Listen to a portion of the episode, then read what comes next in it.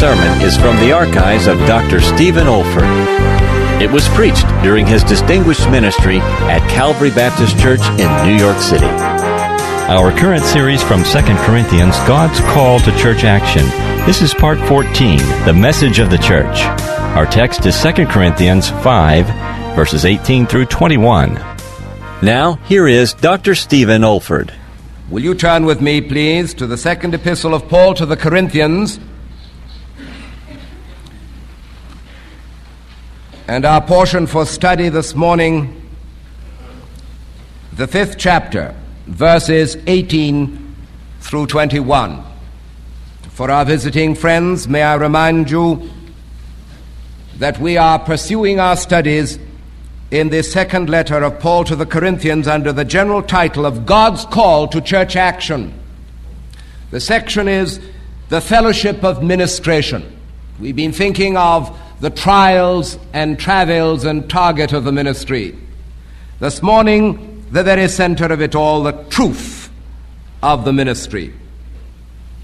Now, as we saw in our introduction to this epistle, chapters five and six contain the central theme of our Christian faith and of this particular epistle.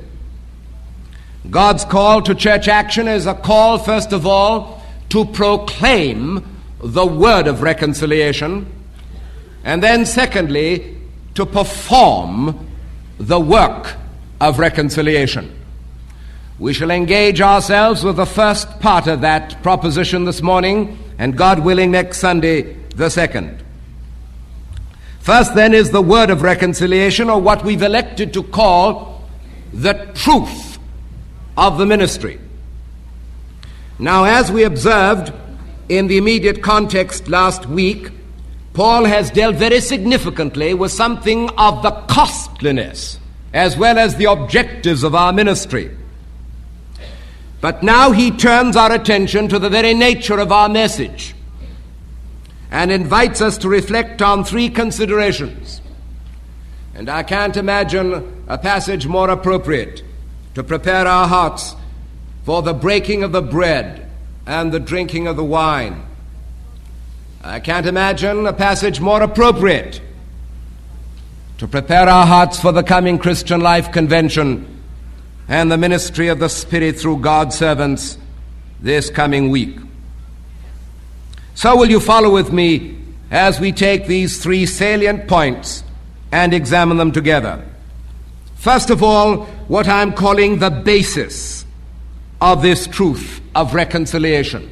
The basis of this truth of reconciliation. Verse eighteen, all things are of God, who hath reconciled us to himself by Jesus Christ, and hath given to us the ministry of reconciliation, to wit, that God was in Christ, reconciling the world unto himself. The apostle wastes no time in directing his readers to what is the fundamental and basic nature of our message in the gospel. And he tells us here that the basis of it is twofold. First of all, there is man's universal condition. God was in Christ, reconciling the world unto himself. Tyndale, Cranmer, and the Geneva Bible have an interesting rendering of this. God was in Christ making agreement between the world and himself. Making agreement between the world and himself. The presupposition behind this statement is clear for all who have eyes to see. Man is at enmity with God. That's his universal condition. I care not where he's found, the east or the west, in the darkest jungles or the most civilized centers of the west. Man is at enmity with God. The scriptures make it clear that sin is an act, a state, and a nature. And this leads us to discover how man is at enmity with God. Sin is an act in the sense of the violation of or disobedience to the revealed will of God. The Bible says sin is the transgression of the law. Sin by commission. Sin is an act by omission. To him that knoweth to do good and doeth it not, to him it is sin. Sin, therefore, is an act. But sin is also a state in the sense of the absence of righteousness. How clear is the word of God on this point? It declares, there is none righteous, no, not one. Or more literally, no, not a solitary one. There is none that doeth good. No, not a solitary one. Sin is an act. Sin is a state. But supremely, sin is a nature, in the sense of enmity toward God. Paul tells us that the carnal mind is enmity against God. And James informs us that the friendship of the world is enmity with God, and he who would be a friend of the world is an enmity, an enemy of God. This, then, is the universal condition of man, outside of the reconciling grace of God. Man is at enmity with God. We live in a day when such truth as this, such facts as these, are being rationalized or glamorized or criticized. But it remains a fact that man is at enmity with God. Hence the need for reconciliation. And I repeat that without the gospel of our Lord Jesus Christ, he is doomed. I care not who he is, what his background he is, what his culture might happen to be. Man is at enmity with God outside of his reconciling grace. And only a serious view of man's sin can lead to a serious view of God's grace. So in these remarkable verses, Paul speaks not only of the basic truth of man's universal condition, but praise his name, he speaks of God's universal provision. Verses eighteen and nineteen, all things are of God, who hath reconciled to us himself by agreement, as we saw just a moment or two ago. And again, God was in Christ, reconciling the world unto himself, not imputing their righteousness or unrighteousness, rather, to them. There is no passage in the Word of God which elucidates more clearly the ministry of reconciliation as does this one. And I want you to follow me very closely here. With an eloquence and yet an amazing economy of words, Paul tells us that God is the author of reconciliation and that Christ is the agent of reconciliation. The initiative in the work of atonement is all on God's side. He has broken into history. He has identified himself with the stream of humanity. Instead of God being dead, he is involved. He's very much alive. He has come through from heaven of his own initiative and by grace into man's desperate need. I repeat, the initiative is all on God's side. It has nothing whatsoever to do with man. In the words of Archbishop Temple, all is of God. The only thing of my very own, which I contribute to my redemption, he says, is the sins from which I need to be redeemed. Nor indeed is the initiative from Christ's side, as some have taught. It isn't taught in this passage. Notice these next verses. Look at them very carefully. Paul is careful to point out that reconciliation is through Christ, verse eighteen, and in Christ, verse nineteen, but from God. He has taken the initiative. Or in Paul's lucid phrase, God was in Christ reconciling the world unto himself.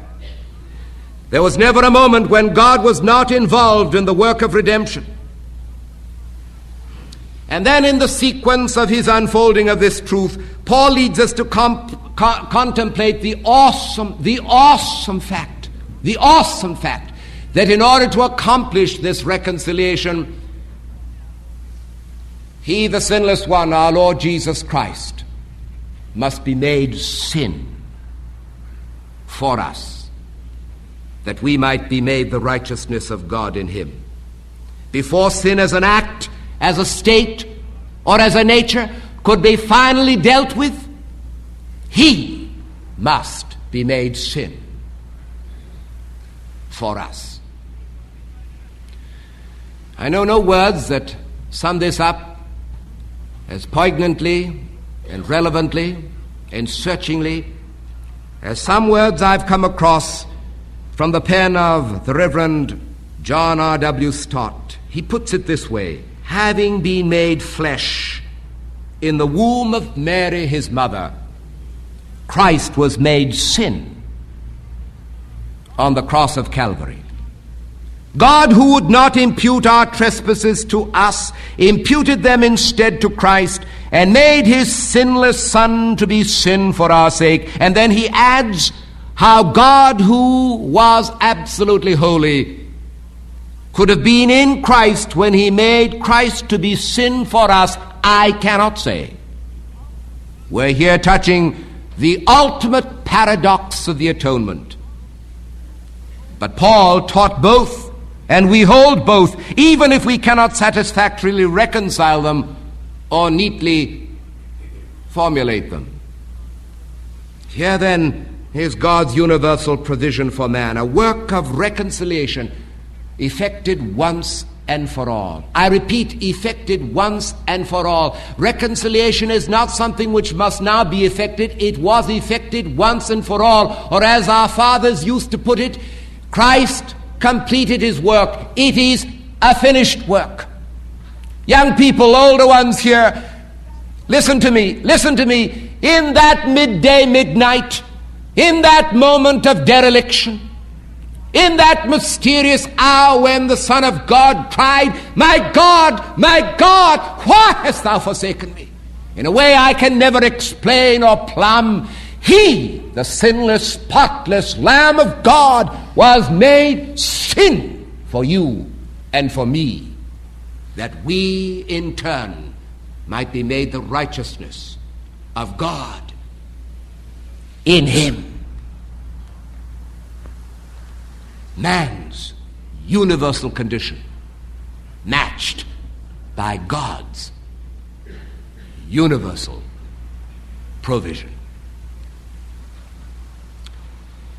I wonder if I'm talking to someone here this morning and you've never realized that truth. You've never broken at the cross.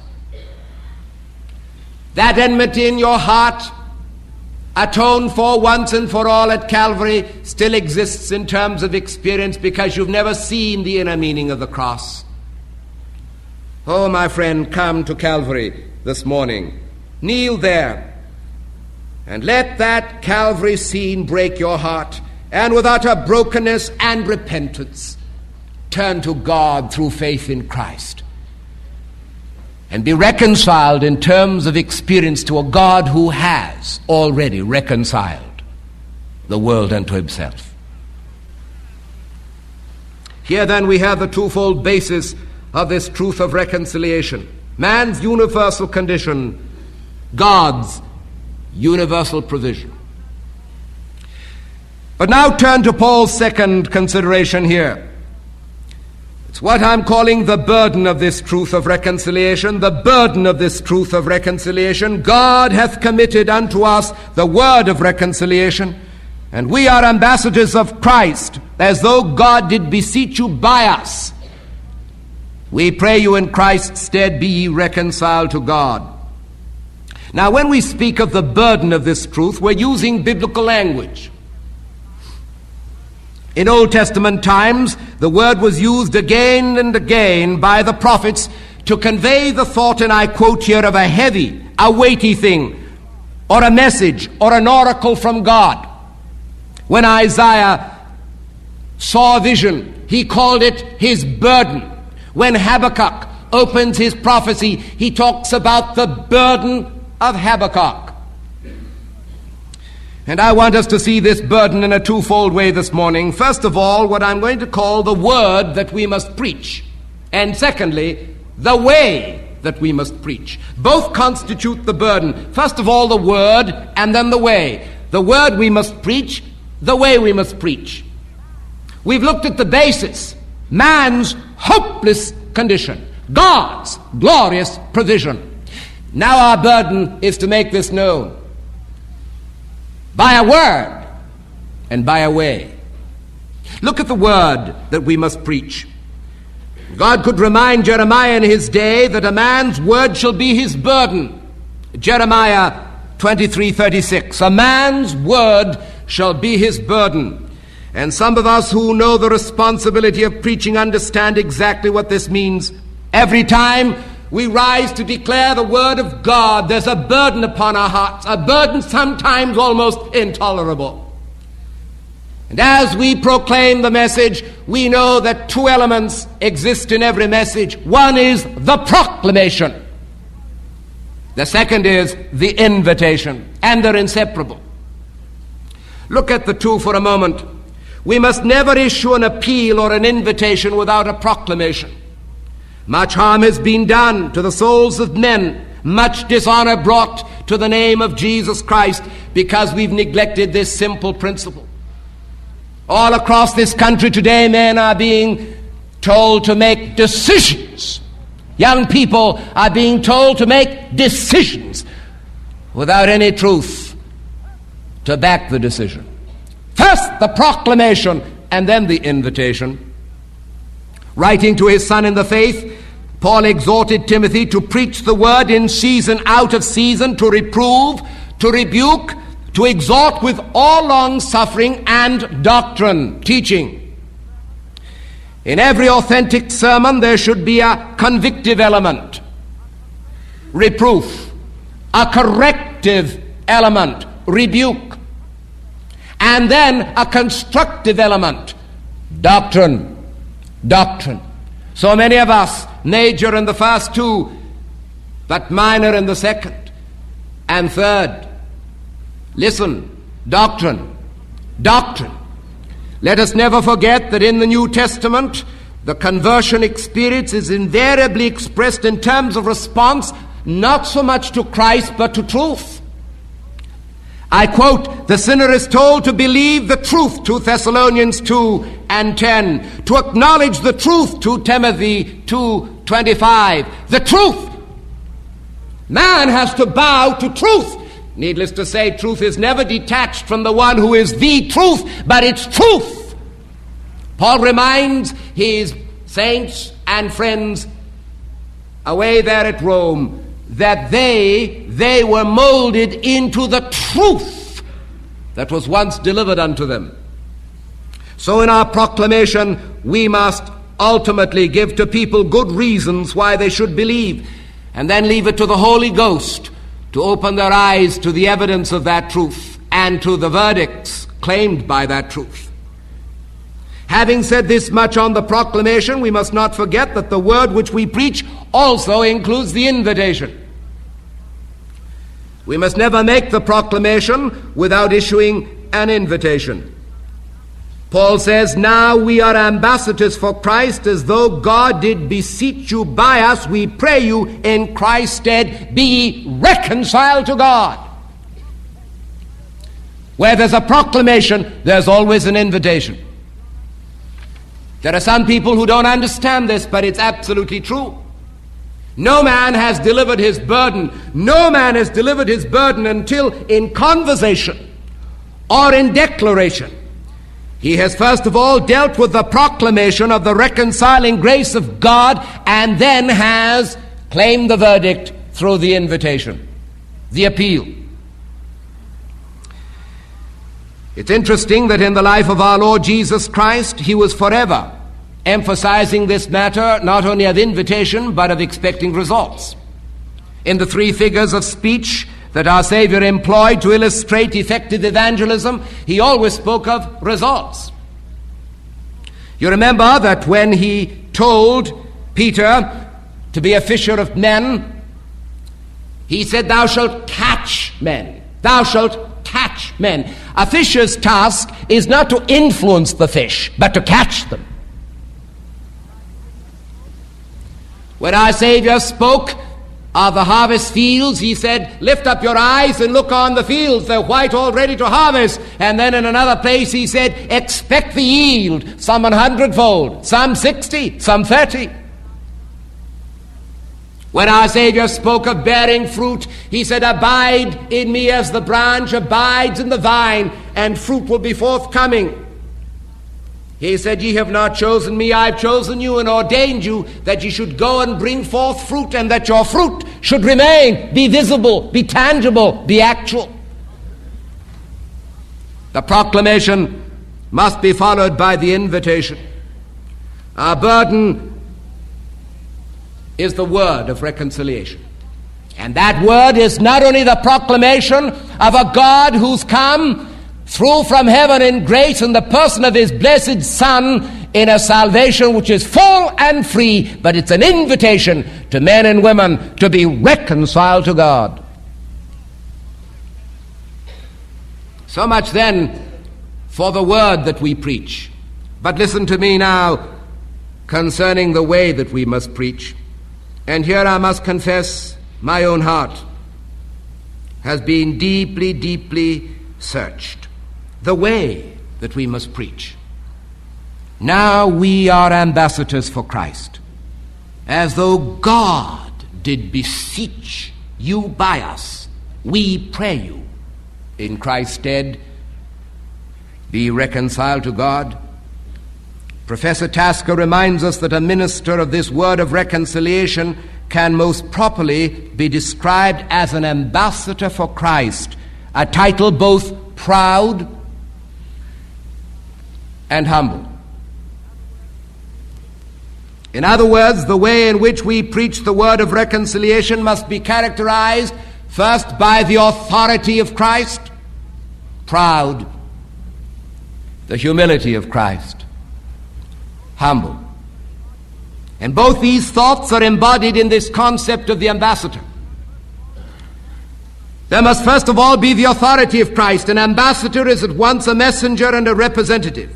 He doesn't speak in his own name. He does not act on his own authority. What he communicates is not his own opinions or his own demands, but simply that which he has been commanded to say. But at the same time, he speaks with authority, but it's the authority of Christ. We're to persuade men in Christ's stead to be reconciled to God. How anyone in Christ's stead can apologize for his message. How anyone in Christ's stead can be nebulous in what he says. How anyone in Christ's stead can be uncertain concerning the authority and infallibility of the word which he preaches is something hard to imagine. Jesus said to his disciples, all authority is given unto me in heaven and in earth. Go make disciples of all nations, baptizing them in the name of the Father and of the Son and of the Holy Ghost, teaching them to observe all things whatsoever I have commanded you. And lo, I am with you always, even unto the end of the age. And men and women here this morning, we want to tell you that behind this sacred desk in every church that stands with us, we speak with an authority delegated, derived, not our own, God forbid, not our own, but we speak in Christ's stead. Be reconciled to God. It's an authority not to apologize about. It's an apology only concerning our own unworthiness, but an authority which is from heaven in Christ's stead. The way in which we must preach. Here is ultimate authority. Here is an authority which carries power beyond any ambassador from Britain, from Russia, or any other country. An authority which carries a greater mandate than from the President of our beloved country. an authority which cannot be equaled in any other strata of society, in any other profession, in any other calling. It's an authority straight from heaven, in Christ's stead, vested in the messenger of the gospel who stands for all that the gospel means. But with the authority of Christ, follow me very closely here, there is the humility of Christ. We are ambassadors for Christ, as though God did beseech you by us. We're told that ambassadors are chosen especially for their tact, their dignity, and their persuasive powers. Ambassadors for Christ should know the same characteristics. Indeed, in this same epistle, Paul says in chapter ten and verse one, I beseech you, by the meekness and gentleness of Christ. Now, to my mind, this is one of the lacking distinctives in our gospel preaching today. It is bad enough not to know the authority of Christ, but even worse, not to exhibit the humility of Christ. In order to emphasize the importance of this way of preaching, Paul describes, oh, listen to me, a pleading deity, a broken-hearted deity, a God on his knees before a sinner. I can't describe it, I can't understand it, but this is the concept. All the entreaty, all the longing, all the travail of a redeeming, reconciling God are pressed into this word beseech, and God beseeches sinners on his knees to be reconciled to himself. The authority, yes, but the humility, the humility of our God. Alexander McLaren captures this thought in a most moving passage. I know nothing to equal it, and so share it with you this morning. He says, to sue for love, to beg that an enemy would put away his enmity, is part of the inferior rather than that of the superior. It is part of the offender rather than the offended. It's part of the vanquished rather than that of the victor. It is part, surely not of the king, but of the rebel. And yet here in the sublime transcending of all human precedent and pattern which characterizes divine dealing, we have the place of the suppliant and the supplicated inverted, and love upon the throne bends down to ask of the rebel that lies powerless and sullen at his feet, and yet is not conquered until his heart be won, though his limbs be manacled, and he would put away all the bitterness of his heart and come back to the love and grace which are ready to pour over him. And then he quotes from a great hymn, he that might the vengeance best have taken finds the remedy. I can't explain that. I can't plumb that. But it's true. It's true.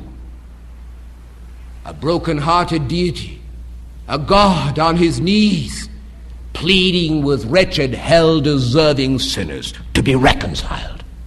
Here is humility. Here is humility. And let it be observed, oh, let it be observed, that God beseeches, God pleads, God longs to do it in you and through you, as if God did beseech you by us. And I care not if you're a Sunday school teacher. I care not if you're an office girl, a housewife, a lay preacher, an evangelist, a minister here this morning. I care not who you are. In your conversational witness, in your public declarations, oh, beloved, you never stand to speak for your master. You never stand to speak for your master without recognizing first that authority of his commissioning word, and then that humility, that humility. God, God, by Christ through the indwelling Spirit in you, God beseeching, beseeching men to be reconciled. And I want to tell you, my friend, God has a broken heart, and He can only speak through broken hearts. Have you a broken heart this morning? Only broken hearts reach broken lives. God beseeching. The basis of this truth of reconciliation, the burden of this truth of reconciliation. But I want to conclude this morning with a thought that catches up our convention and is also in consistent sequence with this wonderful passage. The basis, the burden, and now the blessing of this truth of reconciliation. Follow with me then as we go to verse twenty-one. The blessing of the truth of reconciliation. For He hath made Him to be sin for us who knew no sin, that we might be made the righteousness of God in Him. As is so characteristic of the great apostle, Paul now soars to yet another climax, with the basis and burden of this truth revealed. He proceeds to describe to his readers what is the blessing of this truth of reconciliation, and set out in a simple form so that you may take it home with you. I want to put it in this way. If you know anything of that basis, your condition, God's provision, anything of that burden of the word, you have to preach in the way you have to preach. There's a blessing for you. But the blessing's wrapped up in two considerations I want you to take away and pause upon and pray over. First, that blessing comes through an exposed life. That blessing comes through an exposed life. And then secondly, an exchanged life. First, the blessing of the exposed life. For He hath made Him to be sin for us who knew no sin. Our attitude to Christ, His gospel, and the life to which He has called us will never be divinely orientated until we understand the nature of sin. And there is nothing in the whole sweep of divine revelation which is calculated to expose sin, as the twenty-first verse of this fifth chapter of the second epistle of Paul to the Corinthians. Paul tells us that Christ, who knew no sin, actually, actually was made sin for us. He who could look an entire world in the face and say, "Which of you convinceth me of sin?" knowing full well that angels, men, and demons could never challenge Him, actually identified Himself with this horrible, hideous thing called sin. In that one mysterious and awful act, He not only atoned for sin, but He exposed forever the degrading, the defeating, the damning nature of sin. How utterly unthinkable then, beloved, how utterly unthinkable that anyone should ever understand the truth of verse twenty-one and ever trifle again with sin. I can never understand that twenty-first verse without saying I'm exposed as in relation to sin forever in my life. The blessing of the exposed life. Not so very many weeks ago, I knelt with a dear man whose heart was utterly broken. For just a few days previously, he'd watched his beloved wife pass away after a torturous, torturous last few hours in the grip of cancer. And as that woman's eyes closed and she breathed her last, distorted with pain, He vowed a vow. He said, God giving me grace, he said, I'm going to yield everything I have, my time, my money, my interests, to fighting cancer. I'm joining any society, whatever it is, for the eradication of cancer. Why was it? Because his beloved wife, his sweetest, his sweetest and his nearest friend in the world, his own beloved wife, his own flesh, died of cancer.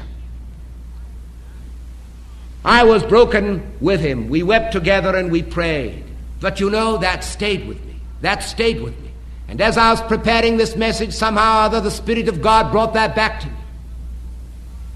And I want to say in a far profounder way, God has shown me something. My best friend, my dearest friend, my most intimate friend, my blessed Lord and Master Jesus Christ died, died, made sin for me. Can I ever look at such an exposure of sin as that? Can I ever understand its nature and its de- damning and degrading and its defiling power? Can I ever see my blessed Savior being made sin for me and then trifle with sin again, ever? Is that possible? And I want to say anyone, anyone, anyone who trifles with sin, anyone who argues the philosophy of the antinomianist of Romans chapter six, shall we continue in sin that grace may abound, has never been to Calvary in the deeper sense. No, you can never see that wretched thing, that hideous thing, that heinous thing. You can never understand Romans chapter three, twenty-three. Second Corinthians five, twenty-one. Without saying, it's exposed forever. I don't care what the world says about it. I don't care how it's wrapped up in tinsel. I don't care what pleasures are attached to sin. I don't care if they're intellectual pleasures, emotional pleasures, sexual pleasures, material pleasures. I care not what pleasures are attached to sin. Sin is sin, and unmasked, it's the cancer, it's the cancer, it's the cancer which caused my Savior to die. It's exposed once and forever. And I'm calling it the blessing of an exposed life. But thank God that isn't where it ends.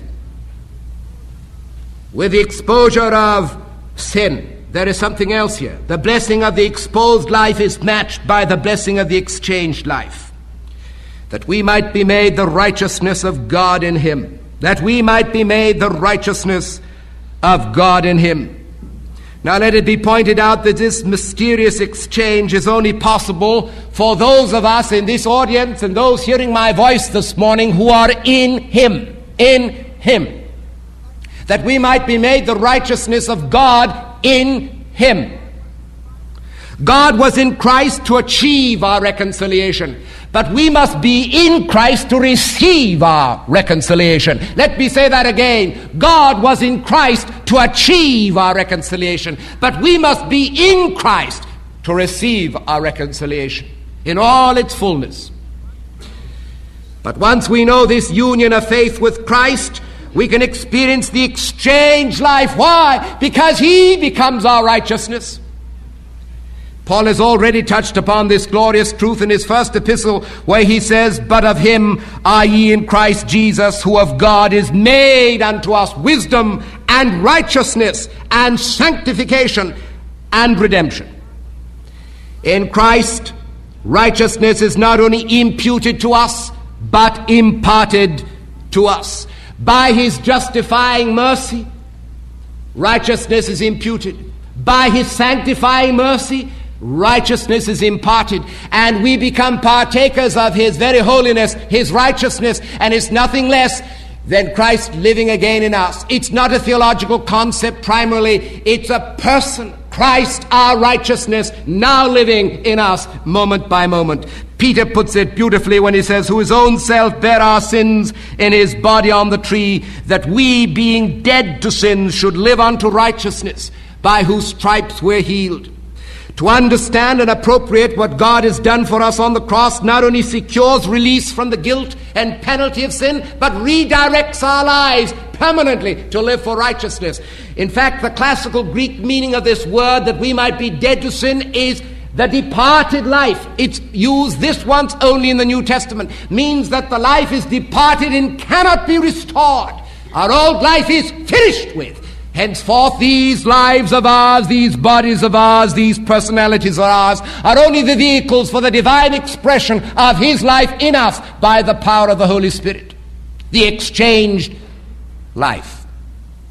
The exchanged life. The blessing of this truth of reconciliation. Not only the exposed life, no longer to live for sin, but the exchanged life, to live only for God. The one, the one commits us to a, a sinnership, involves us to a sinnership before God. Ever and always I recognize that I was the sinner who made Jesus die upon that cross. Paul could say it at the very end of his life. Christ died, he says, for our sins according to the Scriptures. And again he could say, this is a faithful saying and worthy of all acceptation, that Christ came into the world to save sinners, of whom I am chief, even at the very end of my life.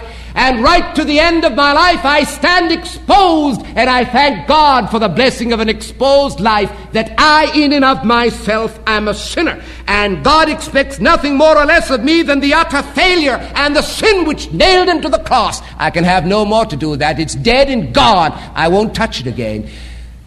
But oh, the exchange life. Now He lives His life in me, His righteous life in me, moment by moment, through my eyes, through my lips, through my mind, through my hands, through my feet, through this personality of mine. He lives in me.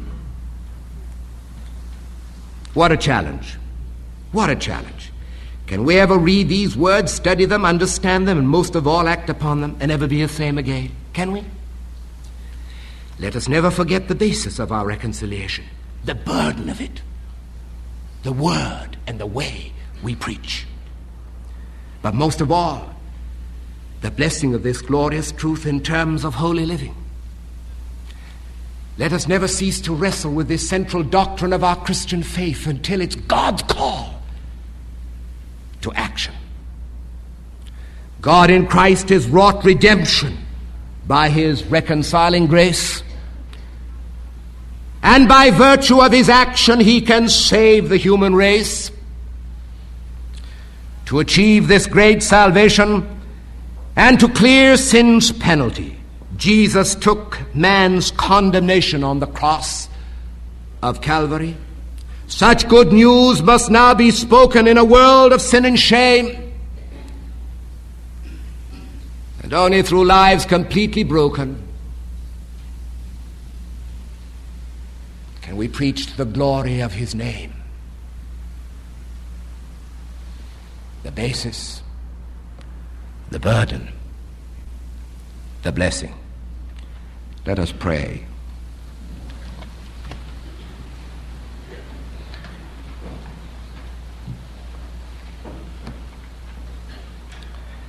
As we prepare our hearts for the communion, and as we pause this one moment to let the impact and impression of the Holy Spirit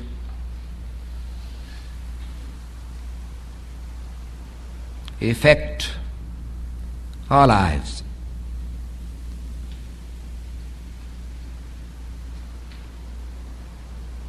I'm going to ask that just where you sit here this morning, you look up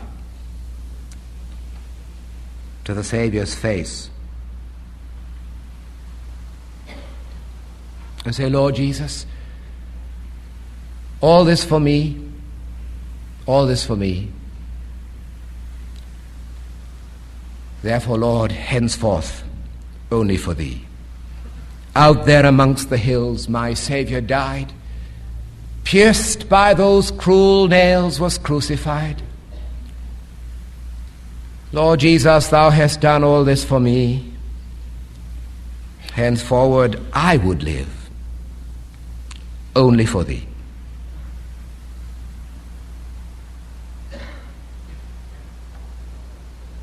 Lord, answer this prayer from every heart, and seal home the message thou hast brought us.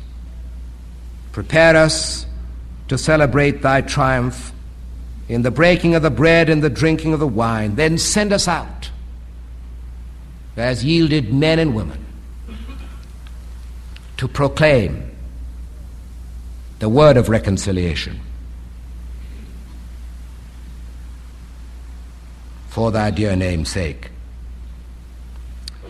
Amen. This is David Olford. You have been listening to a message from God's Word delivered by my late father, Doctor Stephen F. Olford, who went to be with the Lord in the year two thousand four. If you wish to learn about our online resources or learning events at the Institute for Biblical Preaching, our web address is olford dot org. That's O L F O R D dot org. You also may want to benefit from our online video training on expository preaching, which can also be found on our website. Thank you so much for listening.